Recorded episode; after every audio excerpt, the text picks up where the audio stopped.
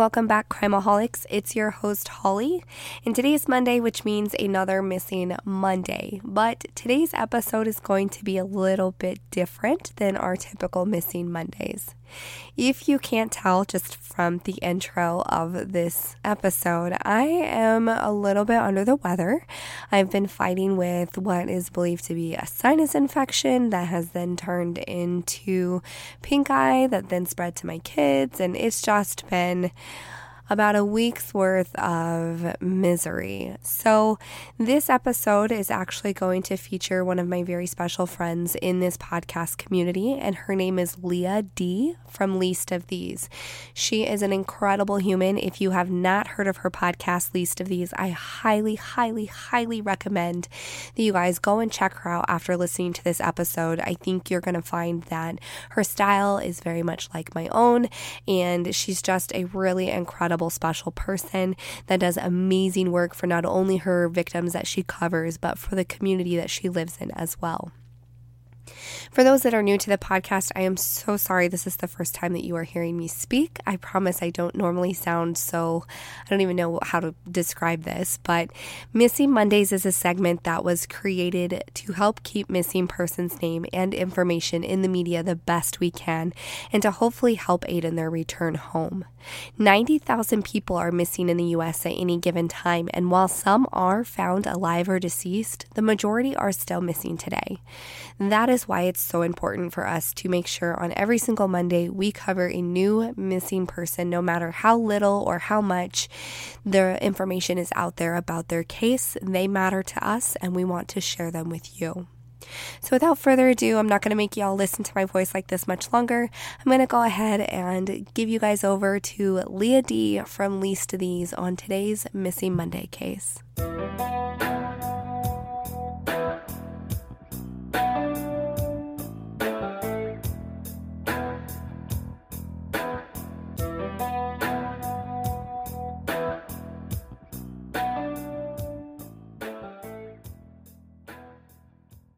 Welcome to Least of These, where I cover the cases that need it most because every life matters and everyone deserves justice. I'm your host, Leah D. Today, I'll be bringing you the case of Shelly Mook in Shelbyville, Tennessee. Let's get right to it.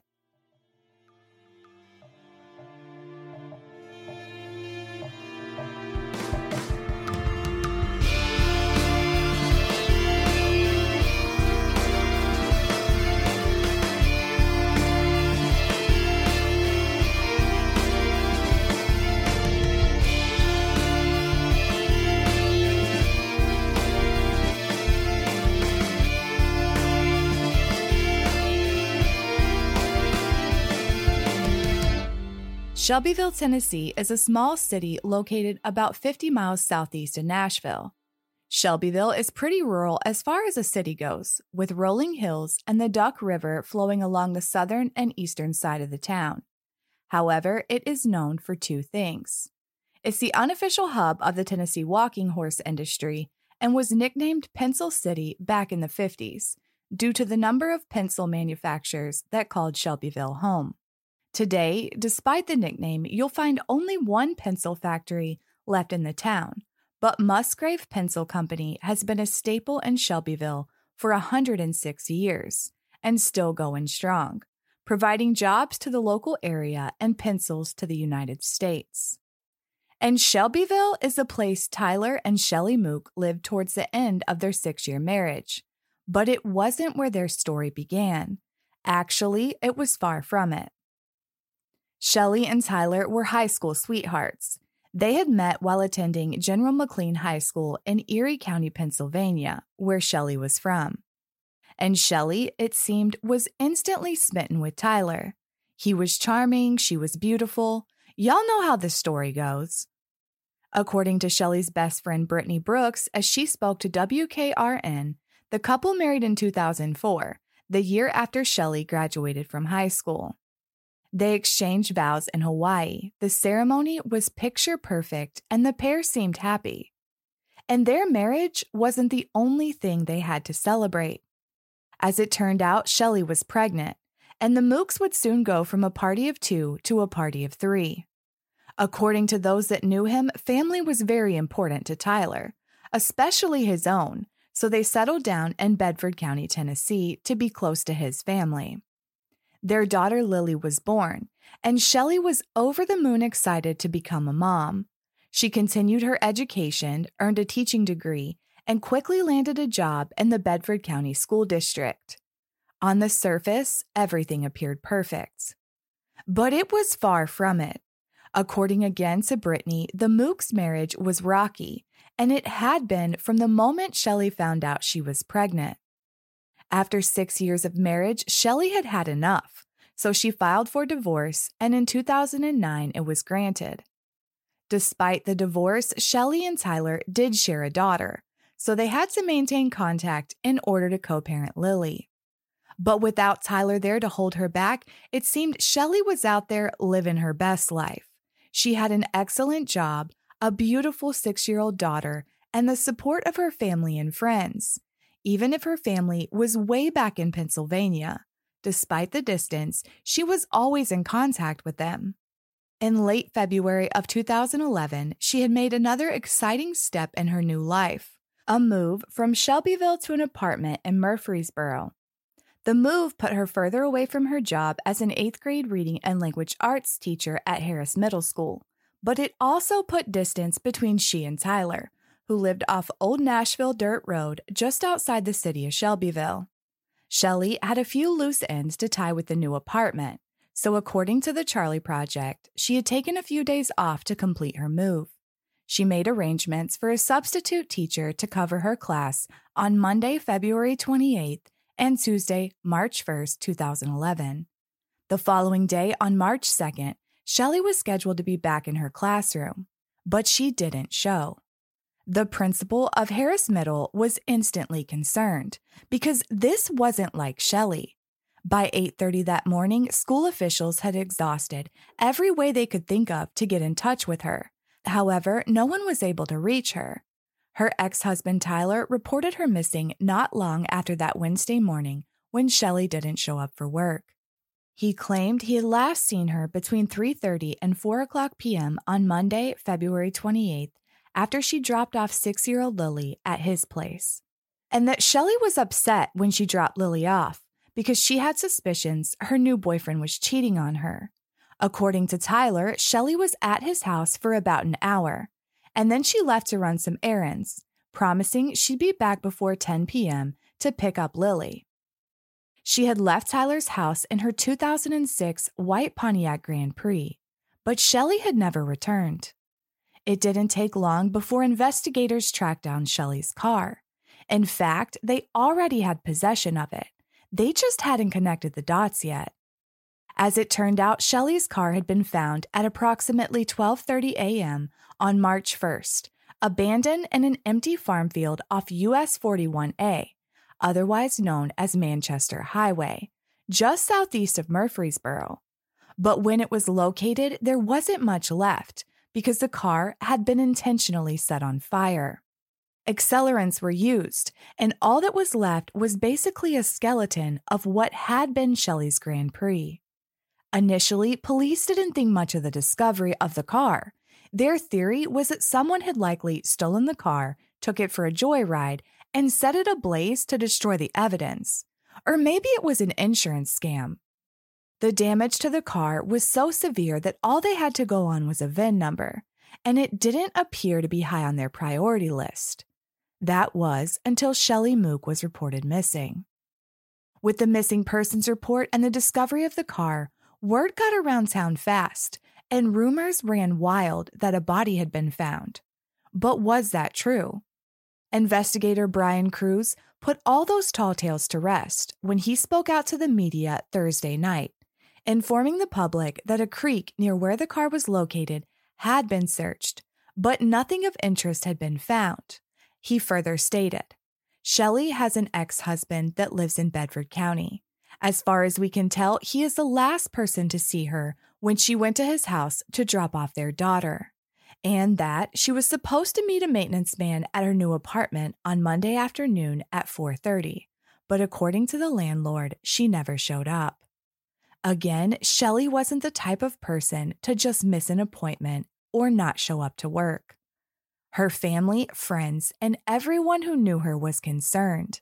The search was on. Shelly's mom, family, and best friend in Pennsylvania drove straight down to Tennessee, frantic to find her. Flyers were hung to anything that would sit still long enough, describing Shelly as 24 years old, 5 foot 7, 160 pounds, with blonde hair and hazel eyes. Last seen wearing a black short sleeve sweater dress, white leggings, and black suede boots. A $10,000 reward was offered by Shelly's family for any information. And while almost everyone who knew Shelly was desperate to find her, according to family and friends, there was one person who never lifted a single finger to get out and search for Shelly, and that was her ex husband, Tyler Mook. It seemed police may have had some suspicions early on as well. Days after Shelly was reported missing, a mobile crime lab descended upon Tyler's home. Investigators haven't revealed if anything of interest was found, but Tyler sure got out of Dodge quick, reportedly moving out of the home hours after it was searched and in with his parents. A week passed, but there was no sign of Shelly. And if investigators had any leads to go on or were making any progress on Shelly's missing persons case, they sure weren't disclosing it to the public. Shelly's family wasn't going to sit around and wait either. They knew something was wrong. There was absolutely no way Shelly would have walked away from her brand new apartment, job at the middle school, everyone who knew and loved her, but most of all, her daughter Lily. Shelley loved being a mom more than anything. And Lily is quite literally a carbon copy of Shelley the same blonde hair, hazel eyes, dimples, and beautiful smile. Not only were they twins in appearance, they did everything together. Shelley would have never just up and left like that. On March 7, 2011, a strength vigil was organized, and hundreds attended to pray for Shelly's safe return. Shelly's mom, Deborah, made an appearance on The Nancy Grace Show the next day on March 8th asking for anyone with information to come forward. She revealed that not only was she concerned for her daughter Shelly, but also her granddaughter Lily. Why? Because her ex son in law Tyler was not allowing her visitation, despite the fact that she was on the list at Lily's school and had permission to visit and check her out. Tyler forbid Deborah from spending time with Lily he sure picked a hell of a time to put a screeching halt to visitation. Deborah wasn't going to let it go down like that. And that same day she appeared on The Nancy Grace Show, court documents reveal that she had filed an emergency petition seeking visitation with her granddaughter. A hearing was scheduled just days later, and by March 23rd, an order signed by the judge granting Deborah visitation of Lily on alternating weekends. The Mooks, being Tyler and his parents, Kim and Jim, filed some motions after the order, but Deborah's visitation with Lily continued. At the same time, the Tennessee Bureau of Investigation came in to assist in locating Shelley. Searches of multiple locations throughout the area were conducted, but as far as we know, they didn't turn anything up. While Shelly's family and friends, local authorities, the TBI, and the community were all looking for her, you might be wondering what ex husband Tyler was up to. You know, besides trying to stop the family of the missing mother of his child from seeing her. According to TBI spokeswoman Kristen Helm, as she spoke to the Chattanooga Times Free Press, Tyler Mook, quote, gave an initial statement to local law enforcement right after Shelly disappeared and his home was searched. However, he has not been cooperative since that time. Helm went on to say that Tyler Mook was considered a person of interest. With Tyler refusing to cooperate, worries about the welfare and safety of Shelly's daughter increased. In July of 2011, Shelly's mother Deborah took things a step further and, according to court documents, filed an amended petition to exercise the parental rights of her daughter. You see, way back in 2009, during divorce proceedings, primary custody of Lily had been awarded to Shelly, with Tyler receiving only visitation. With Shelly missing, Deborah went after full custody. On July 21, 2011, everyone gathered in the courtroom for a hearing on the custody case. And what was revealed left many stunned. Numerous witnesses testified that Tyler Mook had a history of illegal drug use, drug trafficking, violent behavior, and verbal and physical abuse towards Shelly. Let's talk about it. As far as Tyler's history of drug abuse and trafficking, the court found that several witnesses established a quote, pattern over the years of the extensive sale of illegal drugs by Tyler, with as much as three pounds of marijuana being sold in one transaction. Further, there were consistent stories of the marijuana being stored in the freezer at Tyler's home, even when the child lived there, and that the credible history of drug sales continues into the time period since the divorce, some of which was as recent as 2010. Several witnesses called by Deborah testified to Tyler's involvement in illegal drug use and drug dealing. One witness was a man named David, who purchased a home Tyler owned in Pennsylvania. Well, let's just say David got a little more than he bargained for, and after purchasing that home, he testified that he found marijuana hidden in cans inside vents in the house. This dude forgot the weed he had hidden in his own home. Another witness, Bedford County Sheriff's Deputy Tim Miller, who just so happened to be Assistant Director of the 17th Judicial Drug Task Force, testified that he investigated Tyler for drug trafficking and that Tyler had actually admitted to involvement in the marijuana business. There was also that one time, somewhere around 2009, when Tyler Mook was arrested by the Bedford County Sheriff's Office and charged with theft of property over $1,000 and alteration of a serial number after he stole what's described as a pricey piece of farm equipment. It had taken investigators a year to trace the equipment back to Tyler, according to the Shelby Times Gazette. Former co workers of Tyler's at a Walmart distribution center testified that Tyler couldn't even hold down a position at Wally World due to explosive anger issues. He had been fired from the center after threatening one coworker and getting into a physical altercation with another. And Tyler's temper wasn't just reserved for his coworkers. Several witnesses testified to incidents of domestic violence between Tyler and Shelley and to the fact that Tyler had an explosive temper. Shelley's childhood friend Brittany Brooks, who actually lived with the couple in Tennessee for a time, testified that she witnessed Tyler both verbally and physically abuse Shelley. And further, she frequently saw bruises on Shelley's neck, wrists, and arms while she was married to Tyler. Brittany said that she had confronted Tyler a few times about how he treated Shelly and Lily, but had never reported the abuse to officials because she was afraid of what Tyler might do. However, on one occasion, she had spoken anonymously with a law enforcement officer and voiced her concerns. Two other friends and former coworkers of Shelly's testified. One told the court that she had also seen severe bruises on Shelly's neck during the marriage and that those bruises looked like fingerprint marks.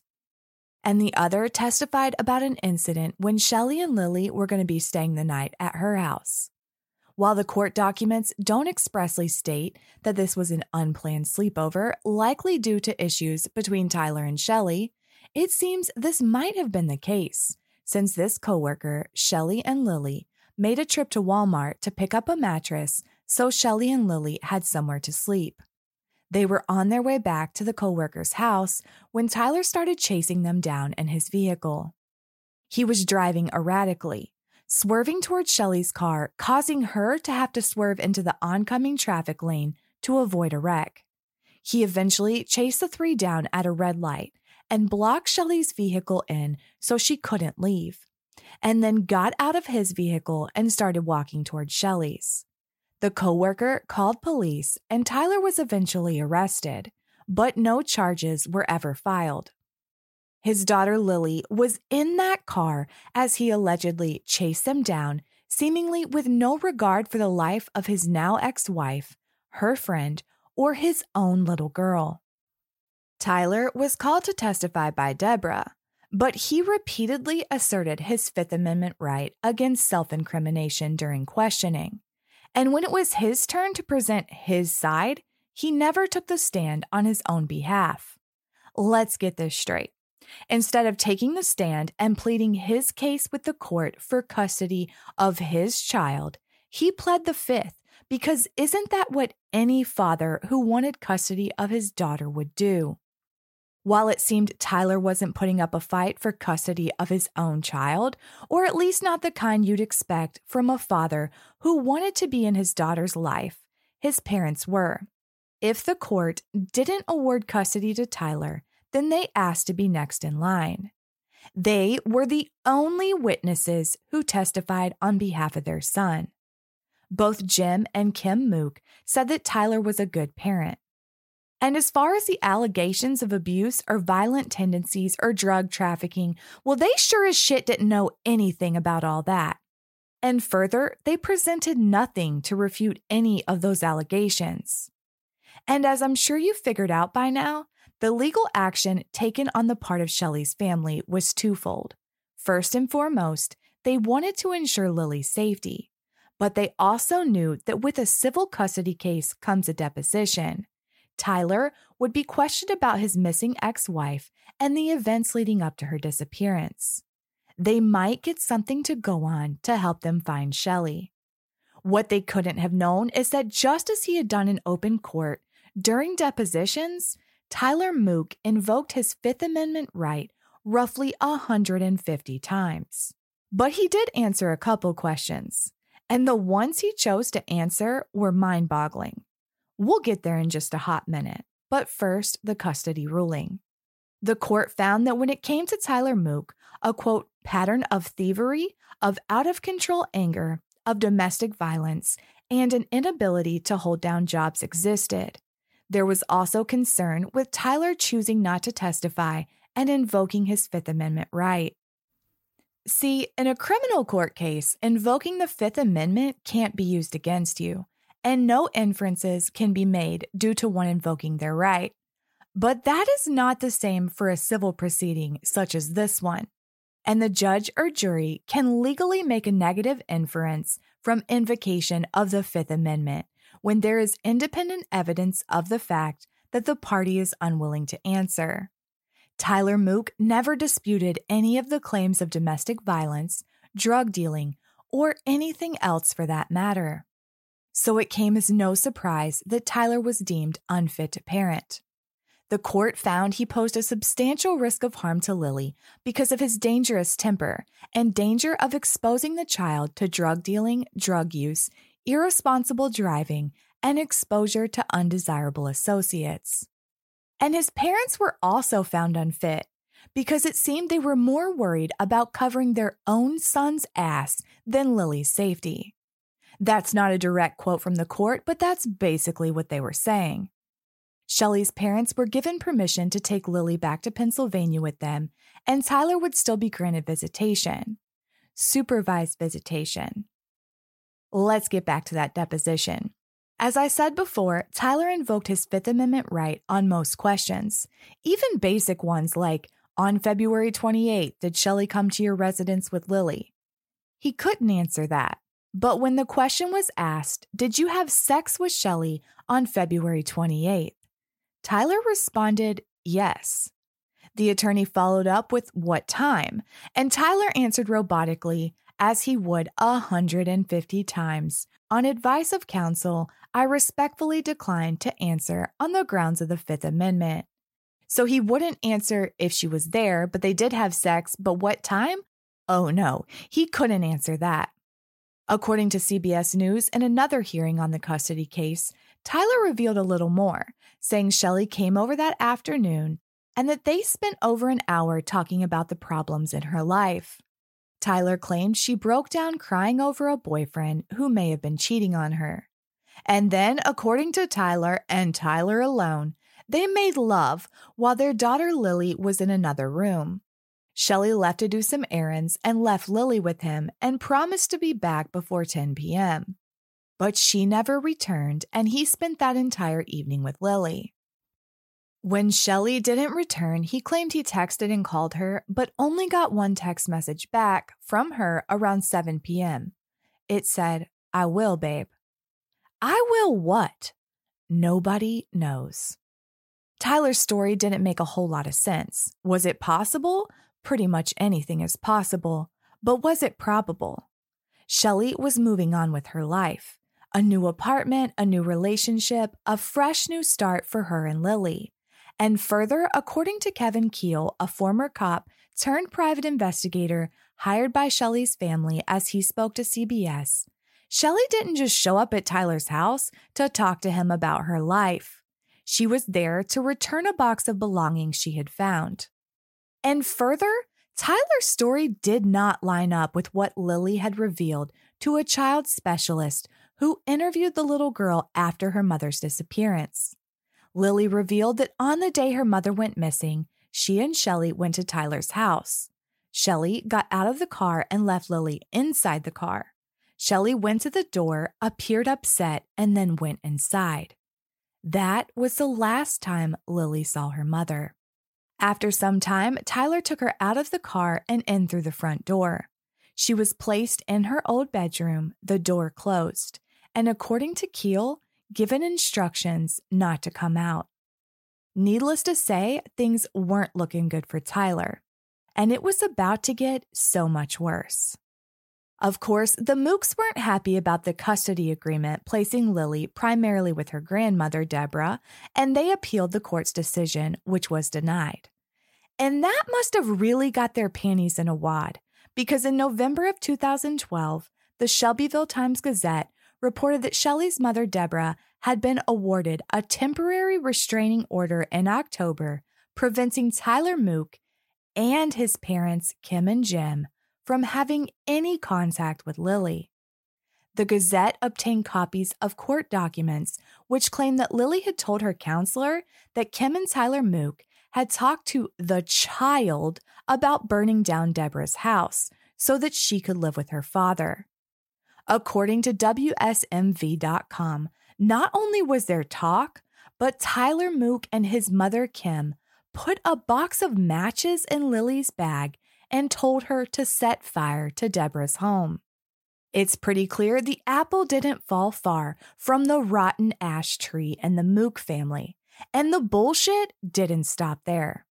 Because as this custody battle raged on, two 911 calls were placed to the Franklin County Communications Center in Tennessee. The first, an accidental call placed by Tyler Mook as he was having a conversation with his dad, Jim, a butt dial, if you will. Most of the 22 minute call is inaudible, as the call was placed as Tyler and his father were having what they thought was a private conversation while working with power tools. But CBS News obtained the call and posted the excerpts that could be understood. Tyler can be heard saying, They know that I'm not going anywhere right now because I don't have Lily. His father responded, They can't prove nothing. Tyler says, and they know there's a better chance of me leaving with Lily. But like I told mom, they think I'm, they know I'm going to stay in the United States. They can find me. I can live out then there's something that cannot be made out, and then he continues. I told mom they want to come arrest me with a warrant. At another point in the call, Jim Mook stated, You've done your job. They've trampled all over your rights. They did everything humanly possible, the situation as it was. And then what Jim says next is too garbled to understand, but he ends with, Someone's gonna pay for this. Tyler responds, Oh, they've already got a bunch of people lined up. They already got people seeing me leave that night. Oh, they've seen Shelly's car going down that road that night. Oh, somebody's seen me walking down the road in the middle of the night.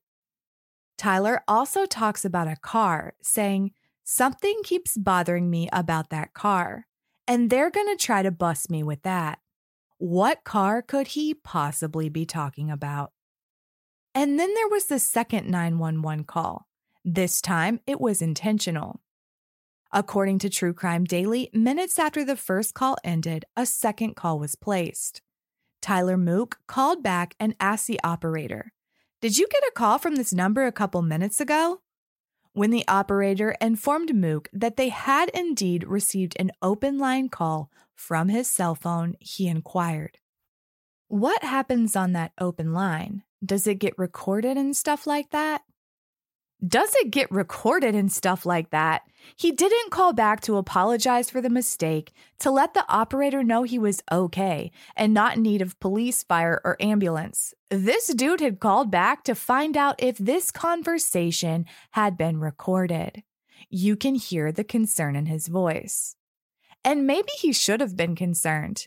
After all, he had dialed 911 at the precise moment he was seemingly talking about his missing ex wife when he thought no one besides his father was listening.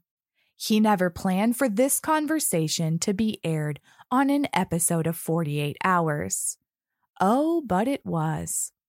Anyhow, not long after this incident, Tyler made good on some of the things he had discussed with his father. He stayed in the United States, but he did move all the way from Tennessee to the great state of Florida. He bought himself a fast boat and started over. That's where he met 25 year old Robin Dunneth. The two pretty quickly hit it off and started a relationship.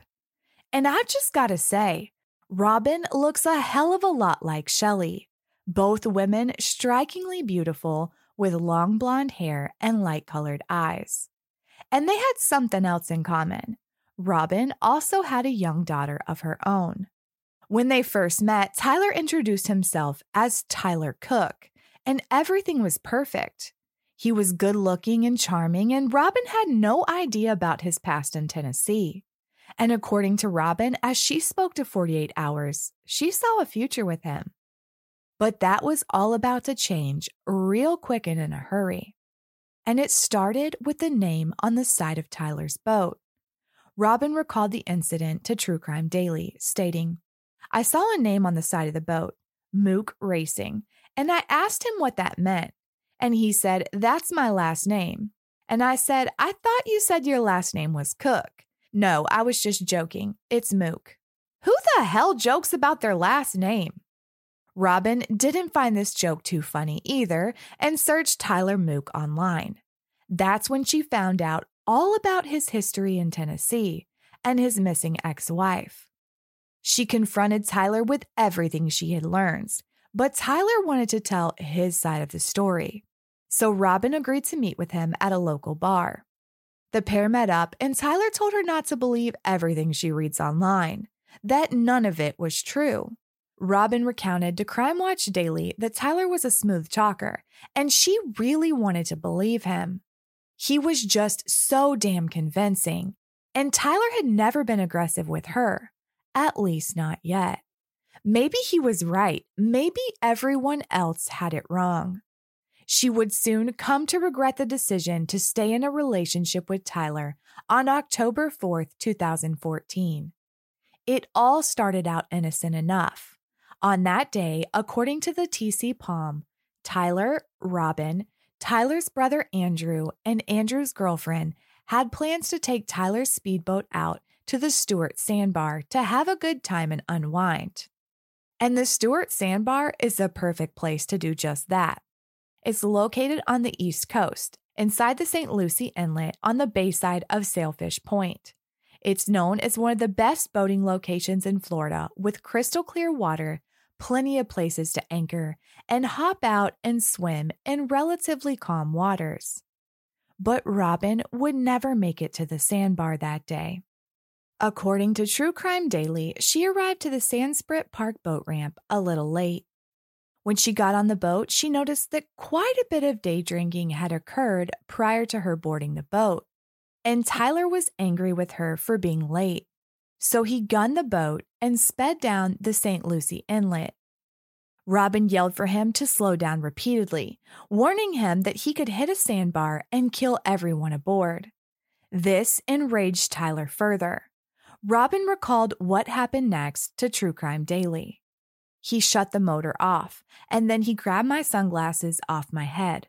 I was trying to call my mom, and he grabbed my phone and threw it under the cabin and he threw me over the boat into the water. I thought he was just joking, and then I felt him jump in behind me. and then he grabbed me and turned me around and held me under upside down. I somehow got up and I got one huge gasp of air, and then he grabbed me and put me under right away again. I just kept fighting and fighting, and that time I thought I was going to die. I was just pleading with him to please let me go. He came after me again.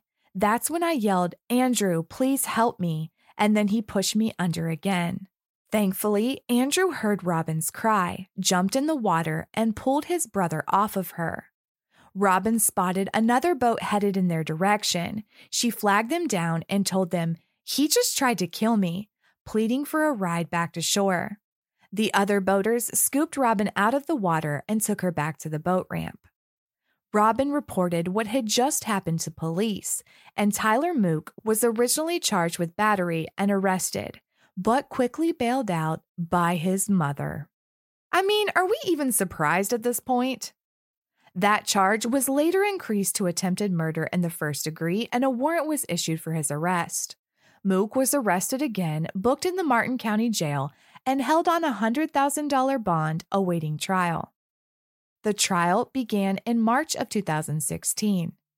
The prosecution laid out its case, stating that Tyler clearly intended to drown Robin when he threw her off the boat and repeatedly held her underwater.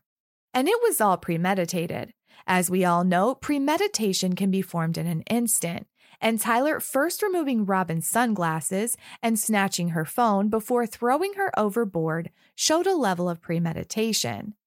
The prosecution called his brother Andrew to the stand, who, according to Assistant State Attorney Kristen Chase, as she spoke to Crime Watch Daily, didn't want to testify and was getting pressure from his family not to.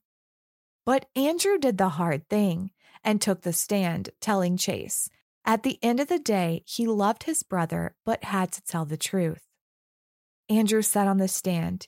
She yelled for me, yelling when she came up, He's trying to kill me. He told the court how he jumped in after his brother and placed him in a chokehold to get him away from Robin and made him get back in the boat. Andrew's girlfriend would also testify that when the whole thing went down, she heard Tyler say, No one disrespects me in front of my family. I will kill her. The defense claimed that Tyler wasn't trying to kill anyone, and they could prove it because Robin didn't need CPR. His defense attorney stated, When you hear what happened, it just doesn't seem to make sense. Robin was able to yell for help. Robin was able to scream for the other boat. She didn't need mouth to mouth. She didn't need to be resuscitated. She didn't need CPR. She got back on the other boat. I shit you not, that was the crux of the defense. Surprise, surprise, Tyler did not take the stand in his own defense. Tyler Mook was found guilty of the lesser included charge of second degree attempted murder and sentenced to 12 years in prison in May of 2016, with credit for two years served while awaiting trial. He is currently known as inmate K90349 and serving out his sentence at the Everglades Correctional Institute in Miami, Florida, with a projected release date of January 1st, 2025, according to Florida DOC records. As Tyler Mook stood trial for the attempted murder of Robin Dunneth, there was someone else in the courtroom there to support her.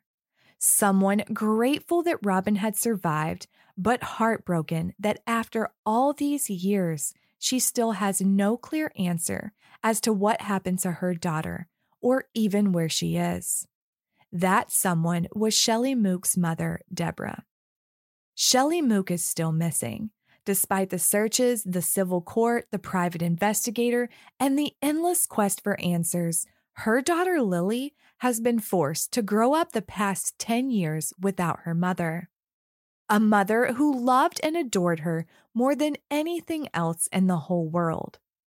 While it's been 10 long years, investigators haven't had much to go on, other than what was discovered all the way back in the beginning although private investigator Kevin Keel has uncovered a few more additional details. We know that Shelley Mook was last seen on February 28, 2011, sometime between 3:30 and 4 p.m. when she stopped by Tyler's home on Old Nashville Dirt Road. Shelly didn't show up for her 4:30 appointment with the maintenance man at her new apartment. Her 2006 white Pontiac Grand Prix was recovered burnt down to the frame in an empty farm field off US 41A the following day on March 1st. After giving a short statement to the police and the search of his home, Tyler Mook moved out of his house, in with his parents, and stopped cooperating with police. According to PI Kevin Keel, as he spoke to CBS News, to his knowledge, Tyler Mook has never been interviewed in depth about Shelly's case. Keel also revealed to 48 Hours that Shelly's cell phone last pinged at about 7:30 p.m. on the day she vanished off a tower in Beech Grove, Tennessee, roughly 20 miles from Tyler's home in Shelbyville. Beech Grove is an unincorporated town in Coffee County and a place Shelly seemingly had no business going to because there's literally nothing there. Keel told 48 Hours that he personally didn't think she was there, at least voluntarily.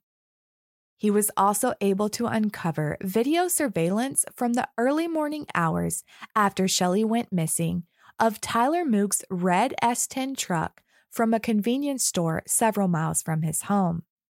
On the tape, the S10 is shown stopping at the dumpster at the store for roughly 5 to 10 minutes. Keel turned this evidence over to the TBI. We know all about the history of domestic violence, the strange butt dial to 911, Tyler and his mother allegedly attempting to convince Lily to burn down the house, and the attempted murder of Robin Dunneth. And that Tyler Mook is the only named person of interest in Shelly's case. The new boyfriend she was seeing at the time and the maintenance man at her new apartment were both cooperative and cleared by police early in the investigation. And we know that Shelly deserves justice. She didn't just walk away from her family and her only daughter, and the responsible party or parties need to be held accountable.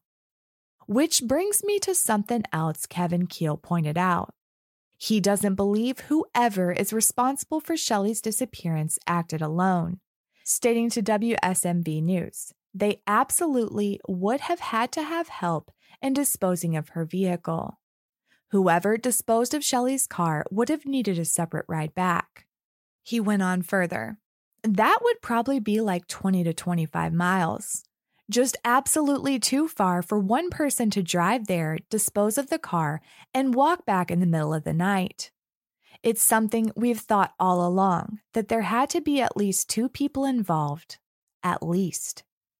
Someone knows something and it's beyond time to talk. If you have any information regarding the disappearance of Shelly Mook, please call the Tennessee Bureau of Investigation at 1 800 TBI Find. Again, that's 1 800 TBI Find. Shelly's family has created a Facebook page to post updates on the search and as a place for friends and the community to gather to honor Shelly. Search Find Shelly Jones Mook on Facebook. One more thing before we go.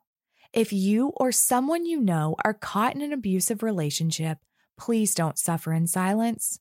Resources and help are available 24 7 at thehotline.org. You can also reach them by phone at 1 800 799 SAFE or text the word START to 88788 to be connected to help instantly. I'll be sure to link this information in the show notes. As always, you can find more information about this case or any of the other cases I've covered on my Instagram at least underscore of these or my Facebook at least of these podcast. New episodes drop every Thursday. Make sure you hit that subscribe button because I'll be bringing you an all new case next week. Thank you for listening. Thank you for caring. If you know something, say something. And until next time, be good to each other.